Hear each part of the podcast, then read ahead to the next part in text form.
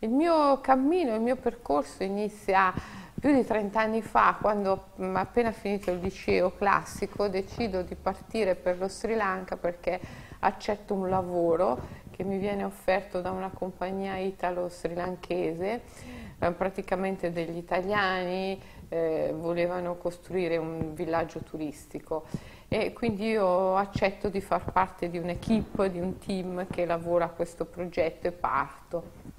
Ed è lì nello Sri Lanka che conosco Michael Williams, eh, che è stato il mio primo grande maestro, maestro orientale perché ehm, lui mi ha ehm, iniziata eh, allo yoga mh, mm, e al, alla conoscenza delle tradizioni sciamaniche del suo popolo.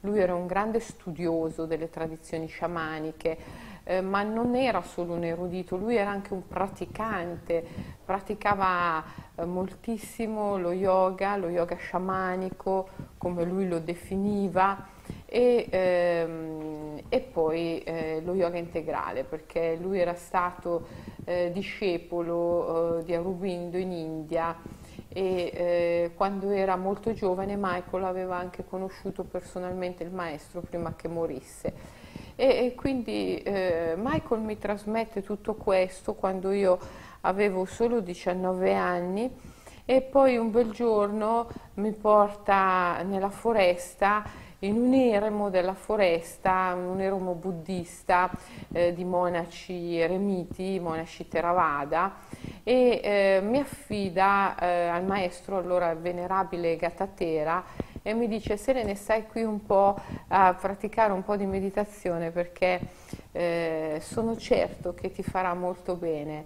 E quello un po' è diventato sei anni, io sono stata sei anni nell'eremitaggio della foresta del venerabile Gatatera insieme al reverendo Gotatue Sumana Locatero eh, che era un monaco anch'egli eremita e che poi eh, dal 2003 io quasi sistematicamente ogni 3-4 anni invito in Svizzera e in Europa per insegnare al mio fianco la eh, meditazione, la mindfulness.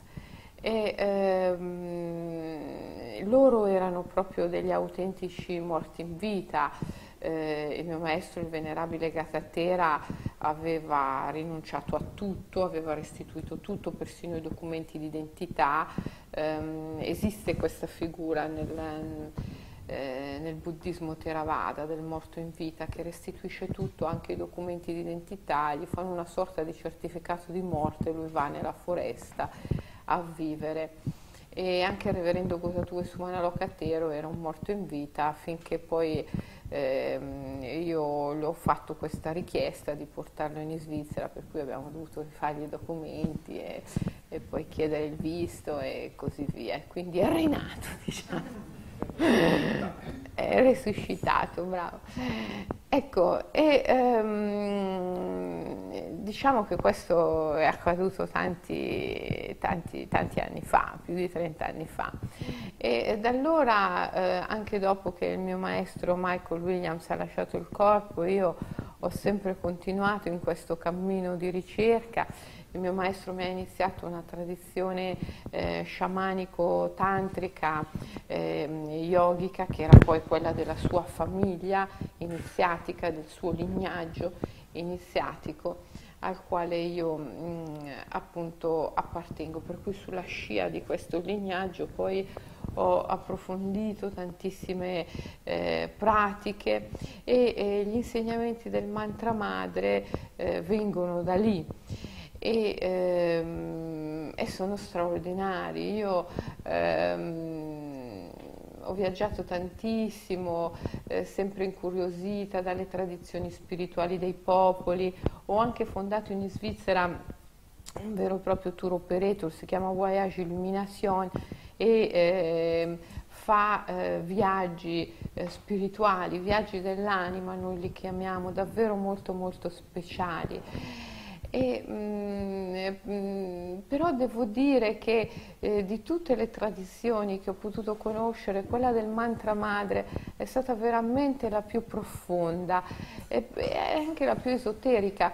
Io eh, molti anni dopo eh, l'incontro con Michael ho eh, conosciuto in Occidente, ho studiato psicologia dopo quando ho lasciato lo Sri Lanka, quando Michael ha lasciato il corpo, io sono tornata in Europa, ho studiato psicologia e poi ho studiato screenwriting, eh, sceneggiatura all'Università di Edimburgo, ho fatto anche la documentarista per un certo eh, periodo.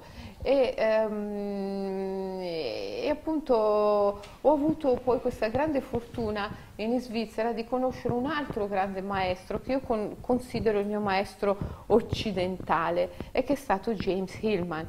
James Hillman è, è, ehm, è, considerato il dopo Jung, ha diretto l'istituto junghiano eh, per parecchi anni, aveva una bellissima casetta d'Ascona vicino al Monte Verità eh, dove lui teneva parecchie conferenze eh, presso l'associazione Eranos. Infatti se prendete diversi suoi libri ehm, sono ehm, il sunto l'insieme di tante ehm, lectures, cioè conferenze, insegnamenti che lui ha tenuto eh, sul Monte Verità ad Ascona. E ehm, Dillman mi sono innamorata letteralmente del suo pensiero, della sua visione, perché ehm, ehm, dopo aver studiato per tanti anni psicologia e facendo fatica a ritrovarmi, ehm, finalmente ho eh, incontrato in Hillman una visione occidentale capace di fare da ponte con tutte le conoscenze orientali che io avevo acquisito ehm, e ehm, negli eremi buddisti e eh, con Michael Williams e quindi in ambito dello yoga e dello sciamanismo. Eh, la psicologia archetipica eh, di Hillman è veramente una visione ehm, che va al di là di quella che è la psicologia ufficiale e si riconnette alle tradizioni spirituali dei popoli, alle esperienze estetiche, artistiche, creative dell'umanità e quindi veramente si collega straordinariamente con gli insegnamenti esoterici che ho ricevuto da, da Michael. Ehm, devo dire però che di tutto, tutto ehm, quello che io ho appreso e praticato, il mantra madre è, ehm, è sempre stato visto da me come ehm, il cammino più eh, esoterico e più eh, profondo. E, e questo è, è, è, confermato nel corso degli anni, ancora oggi lo posso eh, ribadire. Il mantra madre è non solo lo strumento più efficace per fare anima, eh, ma anche per riassorbire il reale. Che cosa vuol dire questo? Fare anima e riassorbire il reale.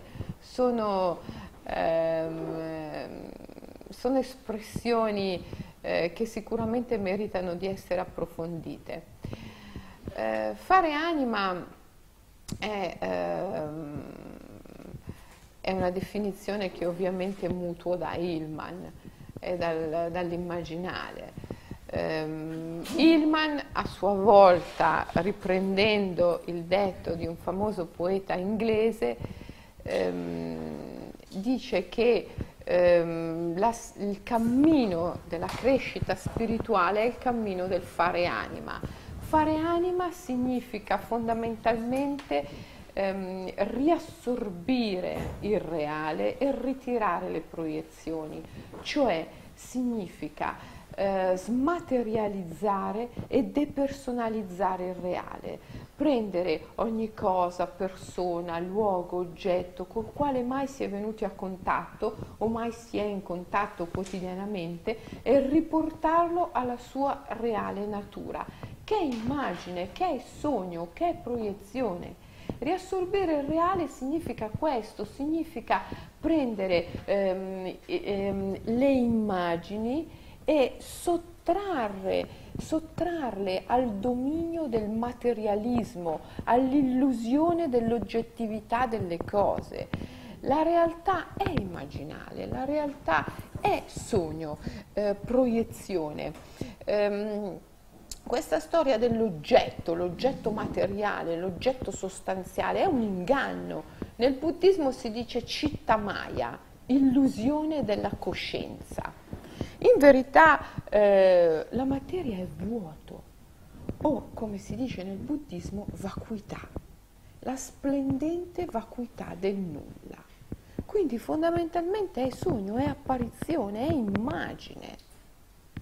Fare anima significa quindi prendere le immagini e sottrarle dalle sgrinfie di una specie di eh, demone che eh, le ha rese in virtù di un malvagio incantesimo eh, materia, oggetto, sostanza.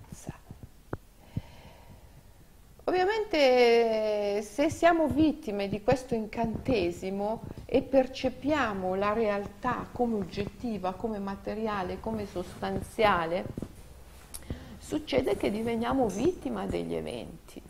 È chiaro, se l'evento è oggettivo, non dipende dalla tua facoltà di immaginarlo, è evidente che tu ne puoi cadere vittima. Ma se l'evento è sogno e tu riconosci di essere il sognatore del sogno, come puoi cadere vittima del tuo stesso sogno? Ecco, eh, Hillman diceva sempre la psicanalisi è un cammino di ritiro delle eh, proiezioni. Quindi è un cammino attraverso il quale noi ehm, riportiamo tutte le nostre proiezioni alla nostra stessa facoltà di immaginarle. Ritorniamo ad essere i maestri degli eventi e cessiamo di esserne le vittime. Naropa, il grande maestro dello yoga eh, sciamanico tantrico, diceva ehm, eh, lo sciamanismo, il tantrismo è un cammino di riassorbimento del reale. Capirete che il ritiro delle proiezioni e il riassorbimento del reale sono due modi di esprimere lo stesso eh, processo, lo stesso procedimento che è un procedimento fondamentalmente di deprogrammazione. Perché, vi ripeto, quella che ci porta a vedere la realtà come oggettiva, come materia sostanziale ed oggettiva, è un'ipnosi, è una programmazione inconscia dalla quale possiamo e dobbiamo risvegliarci. Come? Eh, ci sono tanti strumenti di risveglio,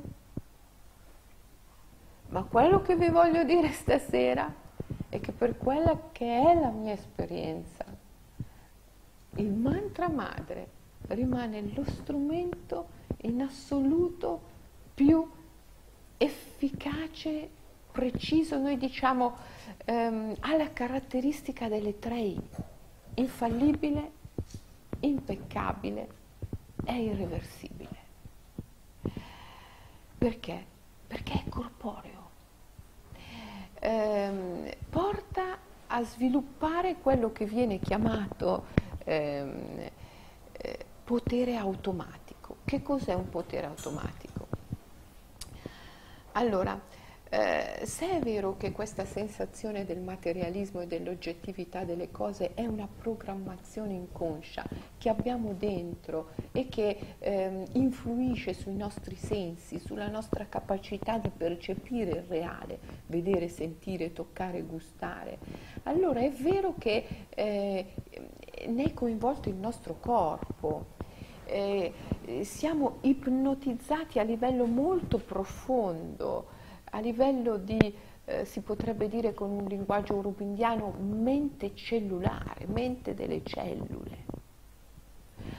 Se l'ipnosi è così profonda, allora abbiamo bisogno di uno strumento che sia capace di penetrare nelle profondità del corpo.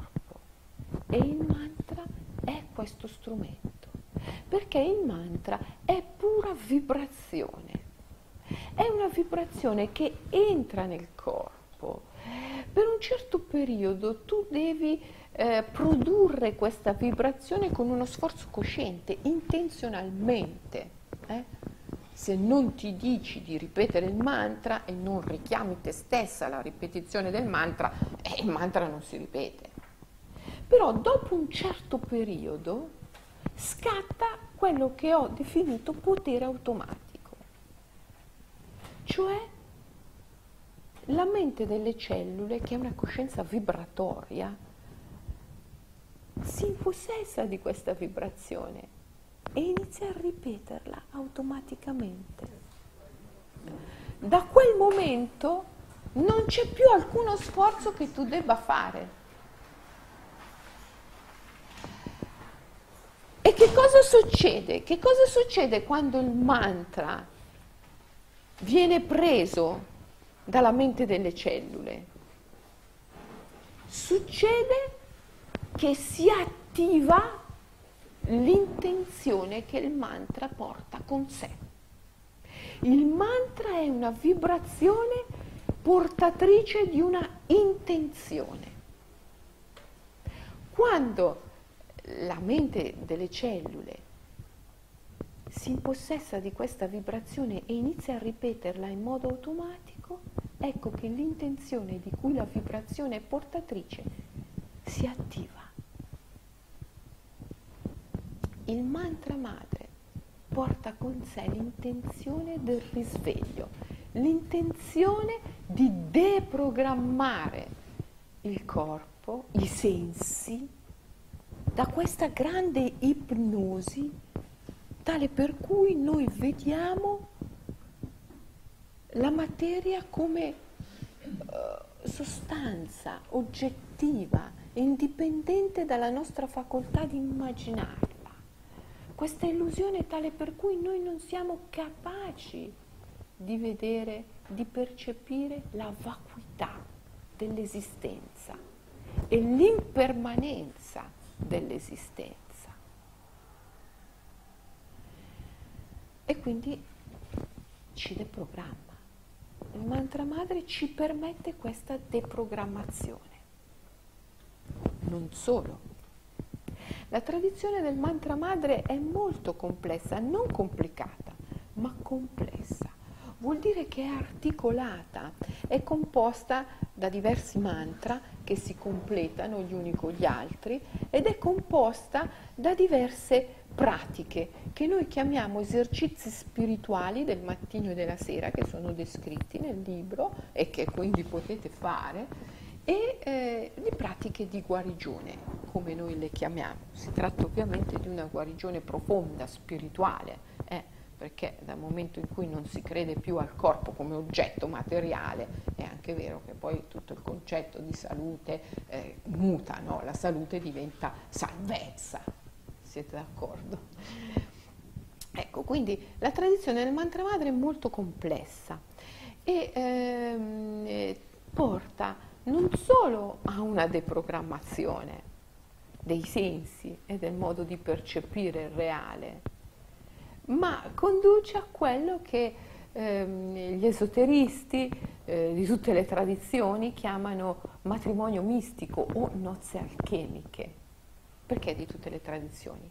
Perché il simbolo del matrimonio mistico delle nozze alchemiche è presente in tutte le tradizioni spirituali esoteriche del mondo. Che cosa si intende per matrimonio mistico? Seguitemi bene. Se, se la materia è vacuità, eh? se l'oggetto eh, in quanto materia sostanziale eh, non esiste, e se anche l'individualità, l'individuo come individuo separato e distinto dal tutto è un principio illusorio, perché in verità ognuno di noi è sì distinto, ma non separato dal tutto, è vero. Quindi se ehm, l'esistenza vista con gli occhi de- deprogrammati dall'illusione è smaterializzata e depersonalizzata, allora con chi noi siamo in relazione? Con chi io sono in relazione questa sera? Se l'individuo come eh, entità separata dal tutto, chiusa in se stessa, è un principio illusorio. Se il corpo come oggetto materiale è illusorio, se la materia è vuoto o vacuità, ditemi con chi sono in relazione io questa sera. Cara, hai ragione, con l'anima, l'anima mundi, l'anima di tutte le cose, di tutte le persone, che è la vera, unica, estrema realtà. L'anima, lo spirito.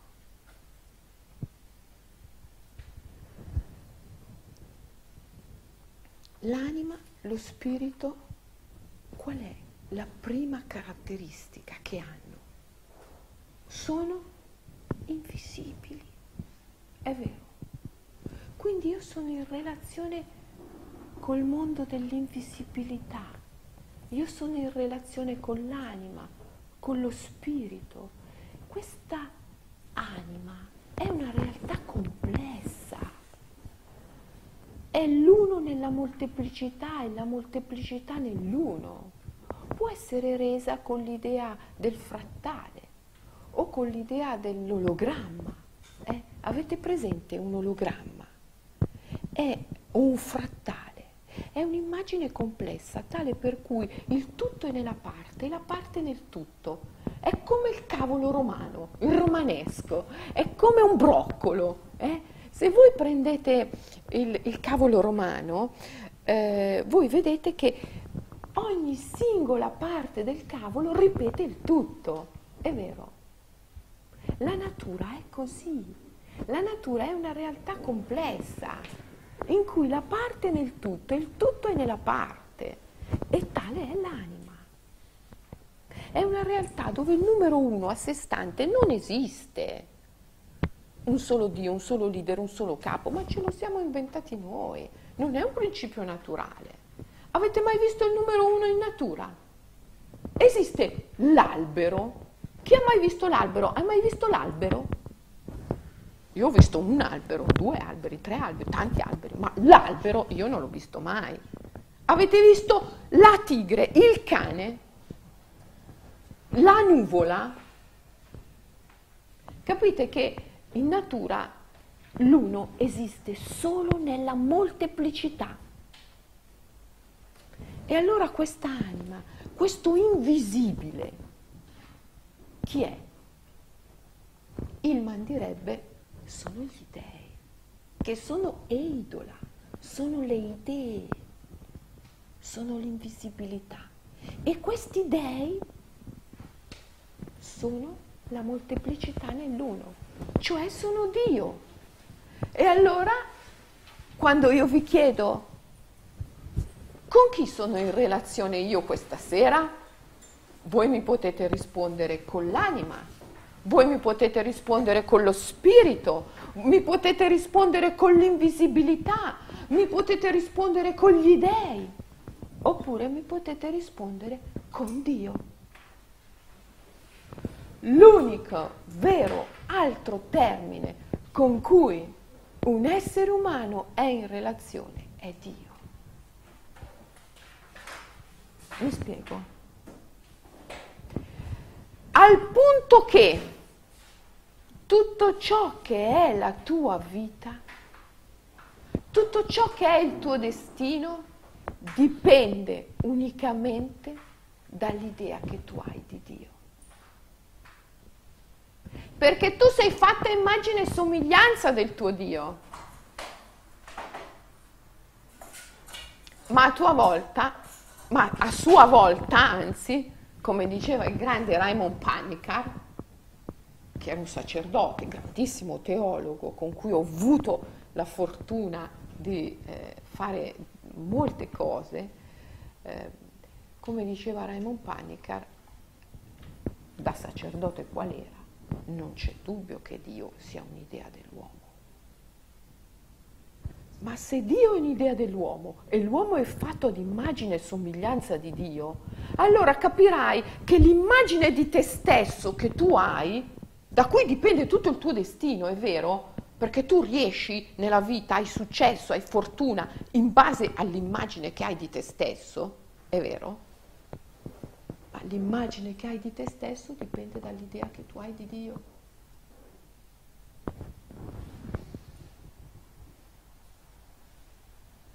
Ogni uomo, ogni uomo a un certo punto, quando si risveglia, comprende che questa immagine è amore. Perché? Se è vero che questa sera io sono in relazione con l'anima, con Dio, con gli dèi, è anche vero che in questa relazione né io né Dio esiste veramente, né l'uomo né Dio esistono veramente. Ciò che esiste veramente, in ultima analisi, è unicamente la relazione. E questa relazione è un darsi, un darsi, un darsi incessante e continuo. È in una parola, amore. Alla fine esiste solo l'amore. L'amore è l'unica realtà esistente.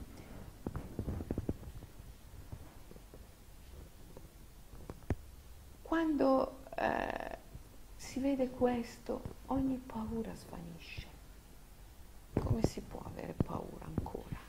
Se si è compreso che tutto è amore e la vita diventa, permettetemelo, una goduria, un orgasmo cosmico.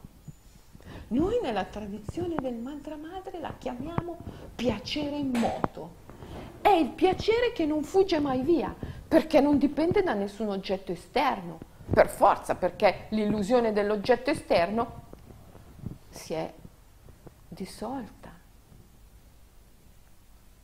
E tutto e tutti non possono che essere con te in una relazione di piacere, per forza, perché l'altro termine della relazione è l'amore. È come lo si definisce nella tradizione del mantra madre, il tuo sposo, la tua sposa invisibile.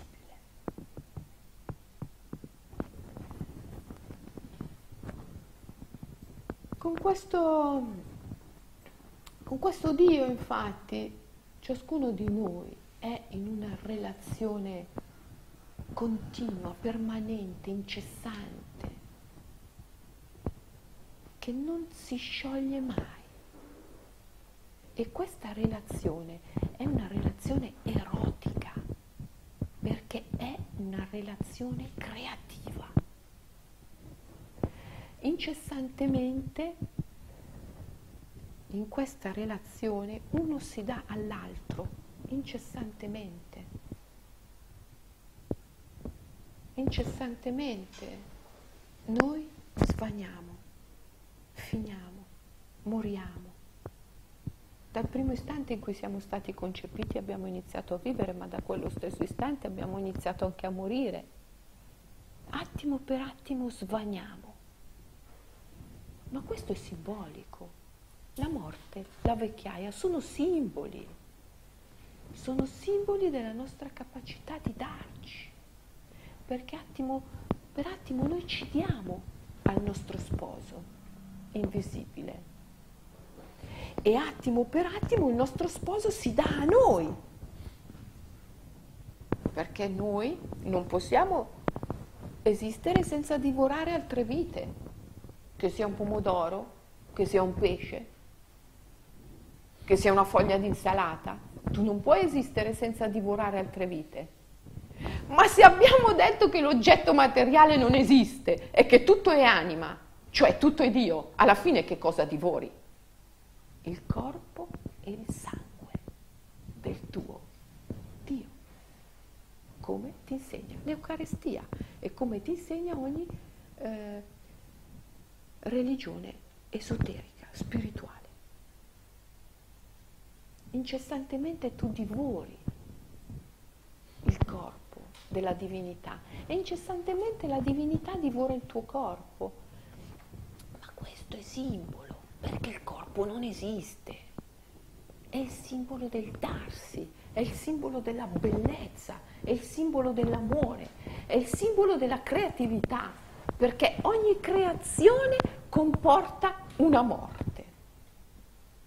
E quindi incessantemente noi si muore uno nell'altro per creare. Ma questa morte non è quello che si pensa che sia, non è quello che la nostra cultura ci ha insegnato che sia. Questa morte è amore, è creazione, è una vita più vera. Perché eh, vita e morte, com- come tutti gli opposti, stanno dentro uno nell'altro, sono distinti ma non separati uniti in un rapporto erotico, cioè un rapporto creativo. Se volete condurre una vita di piacere, di gioia, di estasi, questo è possibile. Bisogna riprendersi la divinità e ritrovare con essa un rapporto intimo, creativo, profondo, autentico, di vero amore. Questo è risveglio, ma è anche ecologia profonda, è anche la rivoluzione della pace nel mondo. Perché capite che fin tanto che crediamo a un Dio metafisico, cioè a un Dio astratto, un Dio che è stato tirato fuori dal, dalla natura, dalla, dal corpo ed è stato messo là in un cielo lontano, come possiamo fare ecologia? Fin tanto che questo Dio è metafisico, la natura è abbandonata a se stessa. La natura separata dal suo sposo diventa un oggetto materiale pesante e può solo essere oggetto di sfruttamento. E così il femminile, separato dal maschile.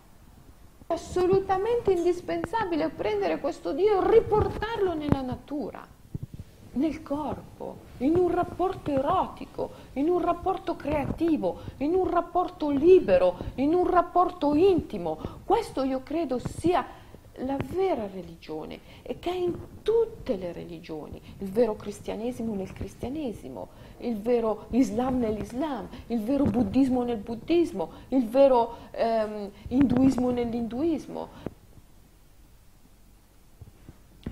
Il simbolo del matrimonio mistico, delle nozze alchemiche è presente in tutte le religioni del mondo, tutte. Basta vederlo. Non parlo solo dell'induismo, dove è evidente, vero, con Shiva e la sua sposa, Parvati, da cui Shiva è inscindibilmente unito. Non parlo solo del buddismo, dove nel buddismo vajrayana, il buddismo tantrico, non viene venerato Gautama Siddhartha il Buddha, il Buddha storico, bensì il Vajradhara o Vajrapani, che è il Buddha raffigurato nell'unione erotica con la propria compagna. Avete mai visto le statue del Vajradhara nei, nei, nel Sancta Santorum dei templi butanesi uh, o tibetani? Eh? Il Buddha nell'unione erotica con la sua compagna. Ma parlo anche eh, di altre religioni, per esempio eh, nella Torah ebraica. Eh, eh, nel, prendiamo il cantico dei cantici, nella Bibbia, dove si parla dell'amore tutto carnale di Salomone e della sua sposa. Pensate alle poesie dei Sufi, a Rumi, Ahmed bin Aluani, i grandi Sufi che cantano un amore eh, erotico, passionale, carnale tra l'uomo e il divino. E poi pensate al cristianesimo eh, gnostico, all'agnosi, al neoplatonismo, all'agnosi neoplatonica, vero? Dove si parla di un paradiso delle origini in cui esistono eh, eoni, cioè coppie inscindibilmente unite, che generano altre coppie. L'uno a sé stante non esiste se non che in questo paradiso delle origini succede a un certo punto una perturbazione, tale per cui una coppia si scinde, si spacca. È la famosa coppia della Sofia e del Cristo, che si separano. A questo punto la Sofia crea senza la sua controparte maschile, il Cristo. È eh, la conoscenza, la parola Sofia vuol dire conoscenza, che crea senza l'amore. Nasce il funesto demiurgo, nasce il mondo scuro, caduto, della materia, dell'oggettività delle cose. Ecco da dove nasce l'inganno, il grande inganno dei sensi, che ci porta a confondere l'anima con l'oggetto, dalla conoscenza che crea Quando la Sofia vede quello che è accaduto si tuffa nella creazione e diventa la scintilla che da dentro le creature le può riportare al Creatore, lo Spirito Santo. E anche Cristo quando vede ciò che è successo si tuffa nella creazione e si incarna e diviene il Verbo e Gesù che può riportare le creature al Creatore. Questo per dirvi che in ogni tradizione eh, spirituale del mondo c'è questo simbolo del matrimonio mistico, delle nozze alchemiche. E questo, questo è il simbolo che può veramente guarire eh, la nostra vita in tutti i suoi aspetti, nelle relazioni. Perché come puoi avere veramente una relazione d'amore eh, totale, appagante, eh, completa, se non hai prima eh, realizzato la vera unione, che è quella con l'invisibilità, quella con l'anima.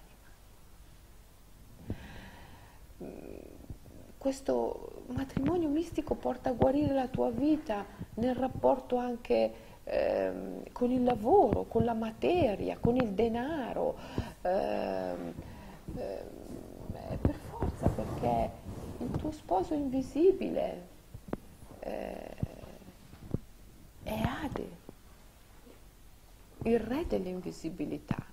Come diceva Ilman, Ade è anche Zeus ed è anche Dioniso, è uno nella molteplicità e la molteplicità nell'uno, ma Ade è anche Plutone, Pluto è il ricco.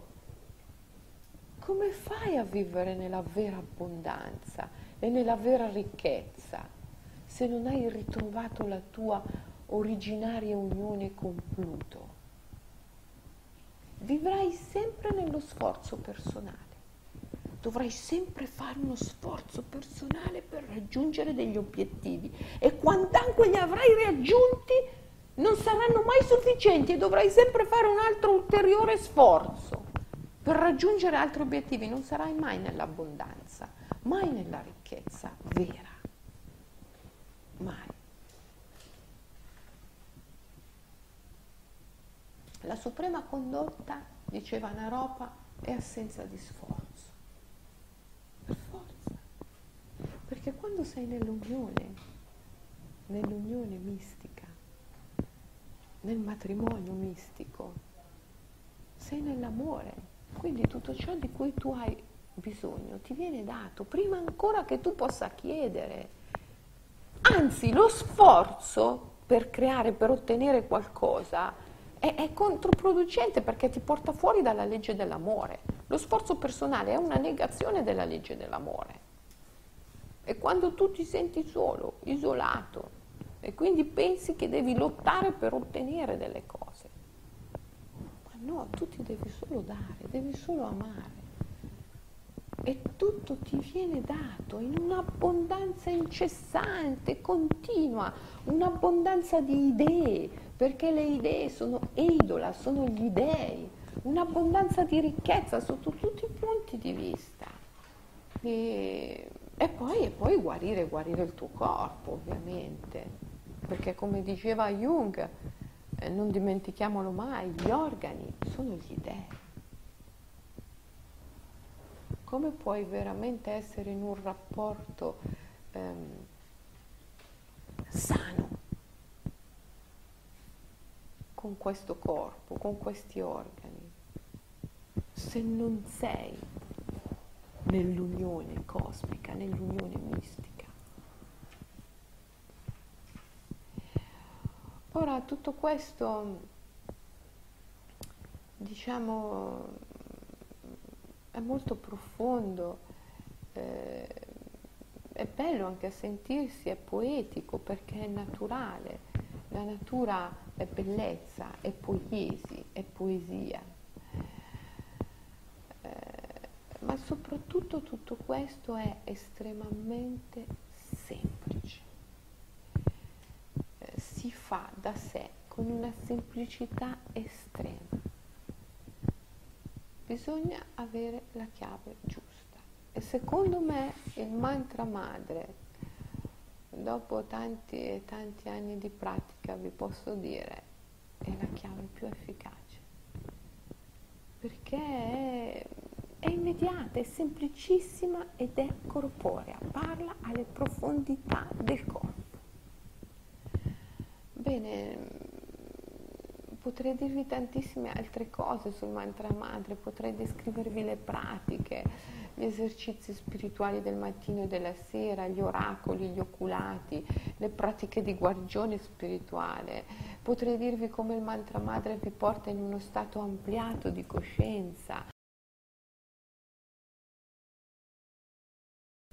Devo dire che eh, dei maestri che appartengono alla tradizione eh, del mio lignaggio iniziatico, quello a cui sono stata iniziata grazie a Michael Williams, no? il lignaggio eh, dello yoga sciamanico. Yoga. Um, appunto ehm, all'interno di questo eh, lignaggio eh, sciamanico, tantrico, eh, ha incominciato a maturare l'idea eh, che si dovesse divulgare questo mantra eh, che ce ne fosse un grande bisogno.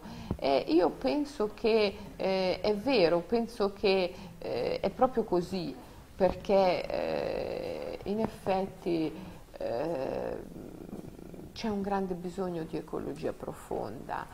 Eh, l'uomo è diventato una creatura eco-incompatibile. Anche quando pretende di fare ecologia, la fa partendo da una mentalità che è eh, incompatibile con la vita sul pianeta. Eh, eh, che so, eh, cerca di salvare le balene e le va a, a, contare e a classificare con delle navi che inquinano i mari. Eh, è vero? Eh, cerca di salvare le ultime specie, eh, l'ultima specie di uccello raro e lo fa mettendo delle, delle, delle, etichette sulle zampe di tutti questi uccelli che poverini eh, pensano a questo punto a sparire prima possibile perché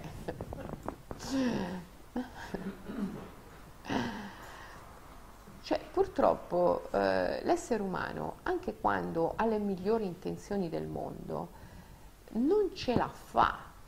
Eh, e questo è dimostrato dal fatto che malgrado tutti i nostri sforzi eh, non riusciamo a rallentare la distruzione della vita sul pianeta. ma perché anche quando si applica con tutte le sue buone intenzioni sal- alla salvaguardia della vita sul pianeta, l'uomo lo fa partendo da una mente che è eco-incompatibile. Per forza, perché parte da una visione materialistica. La prima cosa che dovrebbe chiedersi è che cos'è la natura? Voglio salvare la natura? Beh, chiediti che cos'è la natura? Eh, l'uomo vuole salvare la natura con una mentalità antropocentrica, cioè mettendo l'uomo al centro di tutto. Quando vuole salvare la natura, vuole salvare una risorsa per se stesso e per i propri figli. Eh, il fatto è che la natura non è un oggetto materiale. La natura non è la tellas dei romani, oggetto materiale. La natura è un'immagine, è un veicolo di pura apparizione, è un simbolo, è vacuità, è vuoto, è anima. Fondamentalmente la natura è anima, è spirito. Il corpo, gli organi e la natura sono gli dei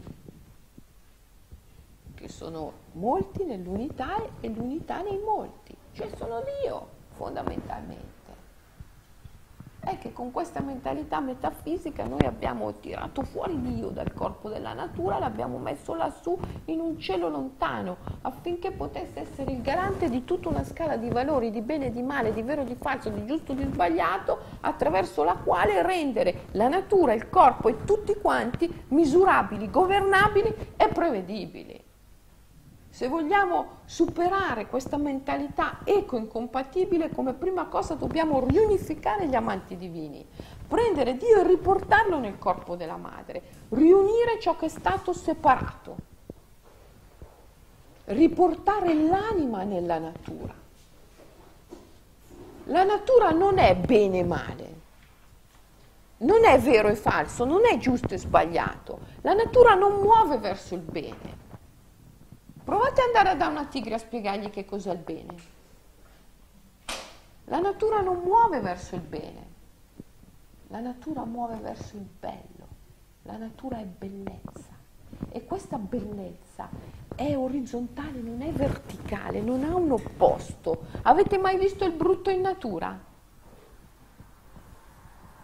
La natura è bellezza e questa bellezza, è un'esperienza universale che non ha un opposto, è un'esperienza di pathos, di turbamento, di emozione.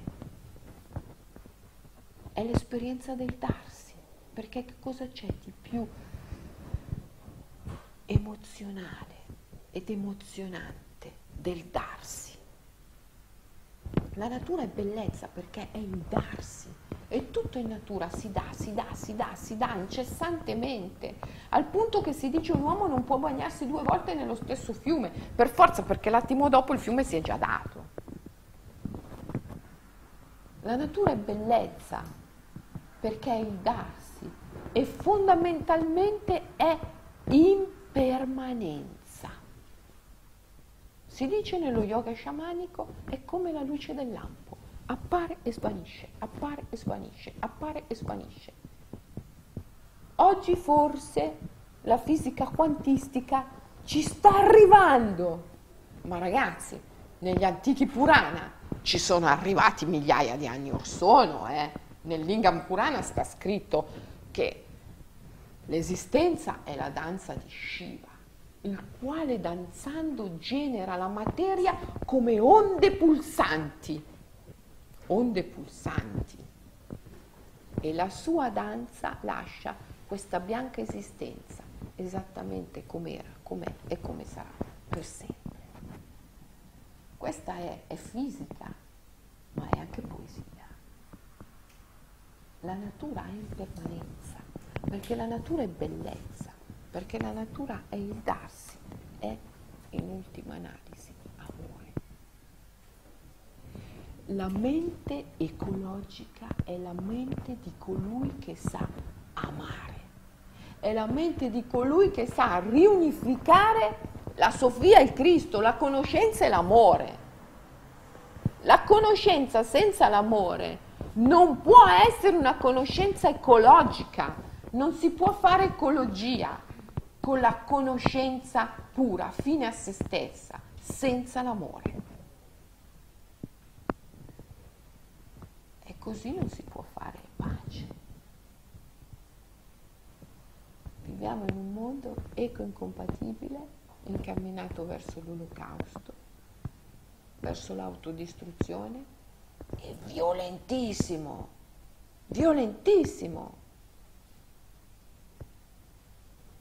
Per forza, perché è un mondo fondato su una conoscenza che è stata separata dall'amore. Questo è il grande, grande, il grande peccato all'origine di tutto, la separazione della conoscenza dall'amore. Perché? Perché l'uomo vuole il potere, l'uomo vuole il potere, l'uomo vuole il controllo e quindi anziché darsi, darsi, darsi, darsi, darsi, vuole gestire, vuole controllare, vuole avere il controllo e quindi opera con una conoscenza che gli dà l'illusione di avere il potere, di avere il controllo sul corpo e sulla natura e sugli altri. Ma è una conoscenza illusoria che lo porta all'autodistruzione bisogna assolutamente ritrovare l'amore. E, quindi, e, quindi, nel 2011 abbiamo detto dai che diffondiamo il mantra madre. Il mantra madre è nel cuore esoterico di tutte le religioni del mondo. È veramente l'aspetto più profondo, è la religione di natura, la religione che va al di là di tutti i particolarismi delle singole religioni. In ultima analisi è la religione della libertà e quindi è una nonna religione, è mito, è poesia, eh, è bellezza, è ritmo, è armonia, non è credo, è esperienza, è un'altra cosa.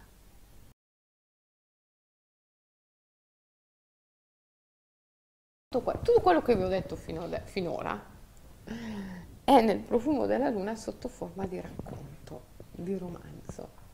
Eh? E, mentre nel mantra madre è appunto sotto forma di pratiche, di esercizi, perché insomma ehm, qui è sotto forma di racconto. E, ehm, è chiamato un racconto di potere. Che cos'è un racconto di potere? Per gli sciamani siberiani un racconto di potere è un racconto che porta in sé delle chiavi ehm, per chi lo ascolta. Eh, quindi è un racconto capace di attivare qualcosa dentro il lettore. È la storia di una sciamana, una mm, ragazza, Anastasia, che perde i genitori eh, quando era molto piccola durante la guerra cecena e eh, viene portata dalla Cecenia eh, all'Altai in Siberia dalla nonna. La nonna Svetlana che a sua volta è una sciamana. E eh, Anastasia eh, è muta all'inizio perché lo shock del bombardamento sotto cui aveva perso i genitori era stato tale che le aveva tolto l'uso della parola. E lei cresce in questo posto magnifico, l'Altai, non so se qualcuno di voi è mai stato in Altai, in Siberia, è un posto meraviglioso, è uno veramente degli ultimi paradisi naturali esistenti al mondo, una natura meravigliosa. E mm, Anastasia cresce con la nonna eh, in questo posto meraviglioso in mezzo alla natura, eh, insieme alla nonna e a Kazimir, che è anche pure lo sciamano del paese. Kazimir è lo sciamano bianco. Lo sciamano bianco nella tradizione siberiana e mongola è lo sciamano guaritore, quello che si occupa dei vivi e cura e guarisce i vivi. Eh, Svetlana invece è una sciamana nera. Eh, lo sciamano nero nella tradizione siberiana e mongola è lo sciamano psicopompo, cioè il traghettatore, è colui che si occupa del, eh, dei morenti, è il conoscitore del post mortem, eh? è quello che compie il viaggio oltre la grande soglia e fa ritorno.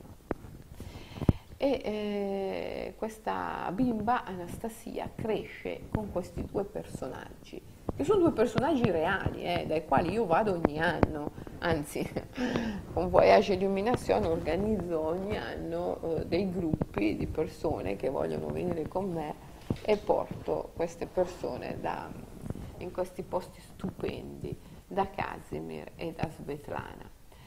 E, mm, e appunto questi, questi due sciamani crescono Anastasia e la istruiscono in tutte le arti magiche, sciamaniche che sono descritte nel libro, in particolare al viaggio sciamanico, il viaggio oltre la grande soglia. E, eh, Svetlana mi eh, racconta questa, questo, questo racconto di potere, mi consegna questo racconto di potere che è il racconto di come lei e Kazimir hanno istruito la loro Anastasia a fare il viaggio oltre la grande soglia, dicendomi questo racconto porta in sé delle chiavi, perché chiunque lo legga, chiunque lo conosca, a sua volta comprende che cos'è il viaggio oltre la grande soglia e come farlo. E, eh, e quindi è un racconto eh, cioè non è, un sempl- non è una semplice narrazione, è un'esperienza, è un racconto che non parla per concetti ma per immagini e le immagini sono eidola, sono dei, eh, sono principi creativi. Eh, vi invito a leggerlo perché si legge in due ore praticamente, è un racconto... Mm, estremamente affascinante, appassionante, quando inizi a leggerlo non smetti più, in una sera te lo, te lo divori. E poi ti rimane dentro, ti accompagna moltissimo. E poi se volete un giorno, magari, chi lo sa, verrete in Siberia con me a, a Ukok. Andare a Ukok è come andare a Narnia, eh, fuori dal mondo altro mondo, altro universo. Ukok è dove hanno trovato la mummia della principessa dell'Altai, sapete, no? La principessa di Ukok. Ehm, è una mummia perfettamente conservata nel permafrost, risalente a 2500-3000 anni prima di Cristo. E, ehm, e si dice che fosse una regina delle Amazzoni e una sciamana. Eh, infatti eh, è tutta ricoperta da tatuaggi sciamanici. E, mm, infatti queste regioni no, sono, sono, poi le regioni della steppa dove i greci che venivano dalla valle dell'Indo no, sono passati prima di arrivare in Grecia, no? Lo sapete, no? Noi siamo... Posto che facevi da Atene? Eh. Sì. Sì. Sì. Sì, sì, noi siamo indoeuropei, no? Lo sapete, no? Eh. È vero, no? Lo sapete, no? Se noi siamo indoeuropei, veniamo dalla valle dell'Indo e da dove saremmo mai passati? Siamo passati dalle steppe eurasiatiche, no? Per arrivare in, in, Grecia, giusto? E, e, e, lì in questa vastità delle steppe ehm, ha iniziato a formarsi eh, quello che poi eh, Omero e i greci hanno messo per iscritto eh, il grande mito che è alla base della nostra psiche, della nostra cultura, del nostro comportamento, della nostra vita.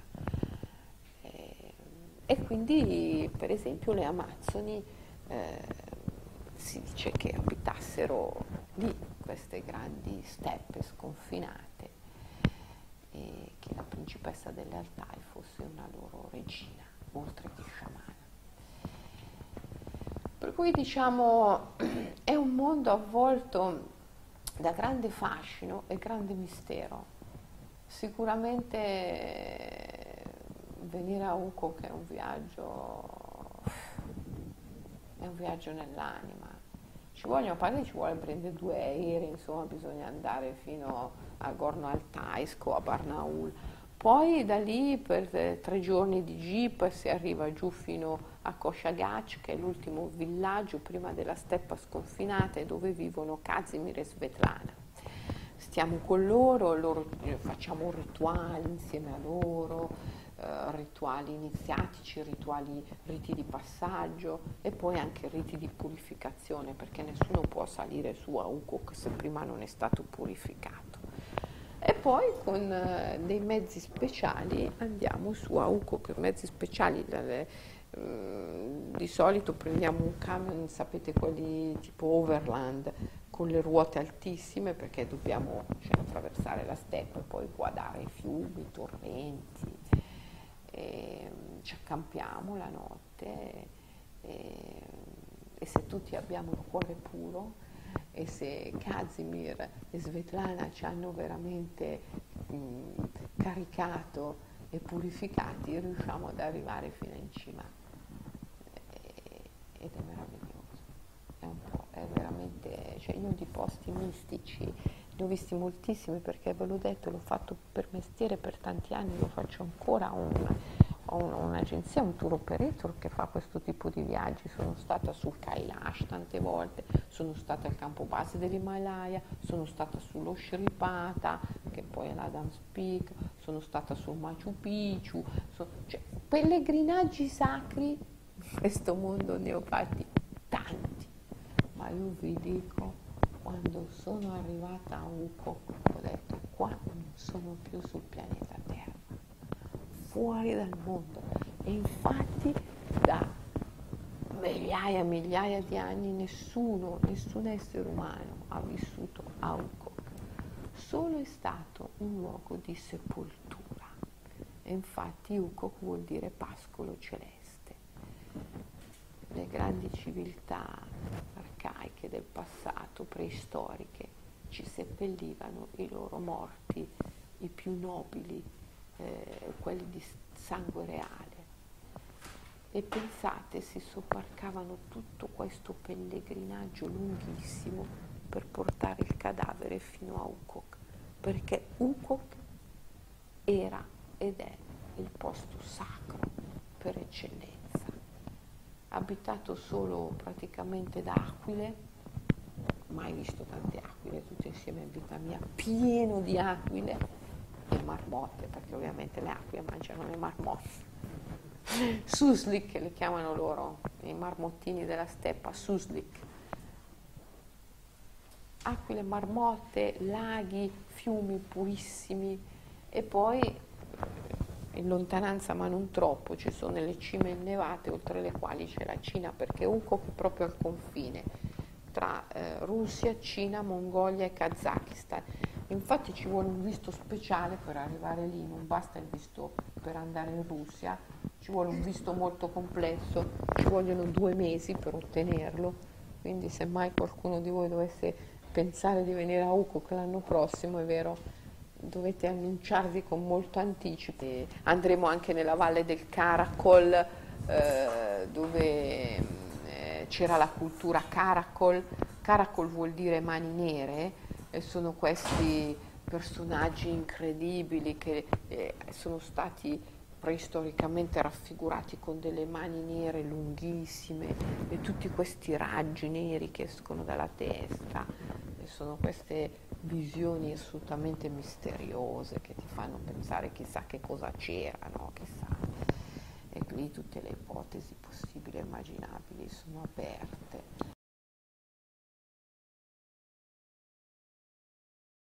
Il pellegrinaggio spirituale è sempre il viaggio eh, dell'eroe che si struttura in tappe sempre eh, precise, eh, c'è la chiamata, c'è l'esitazione di fronte alla chiamata, magari uno ci pensa e poi ci ripensa, poi dice ma sì, ma boh, però forse, eh.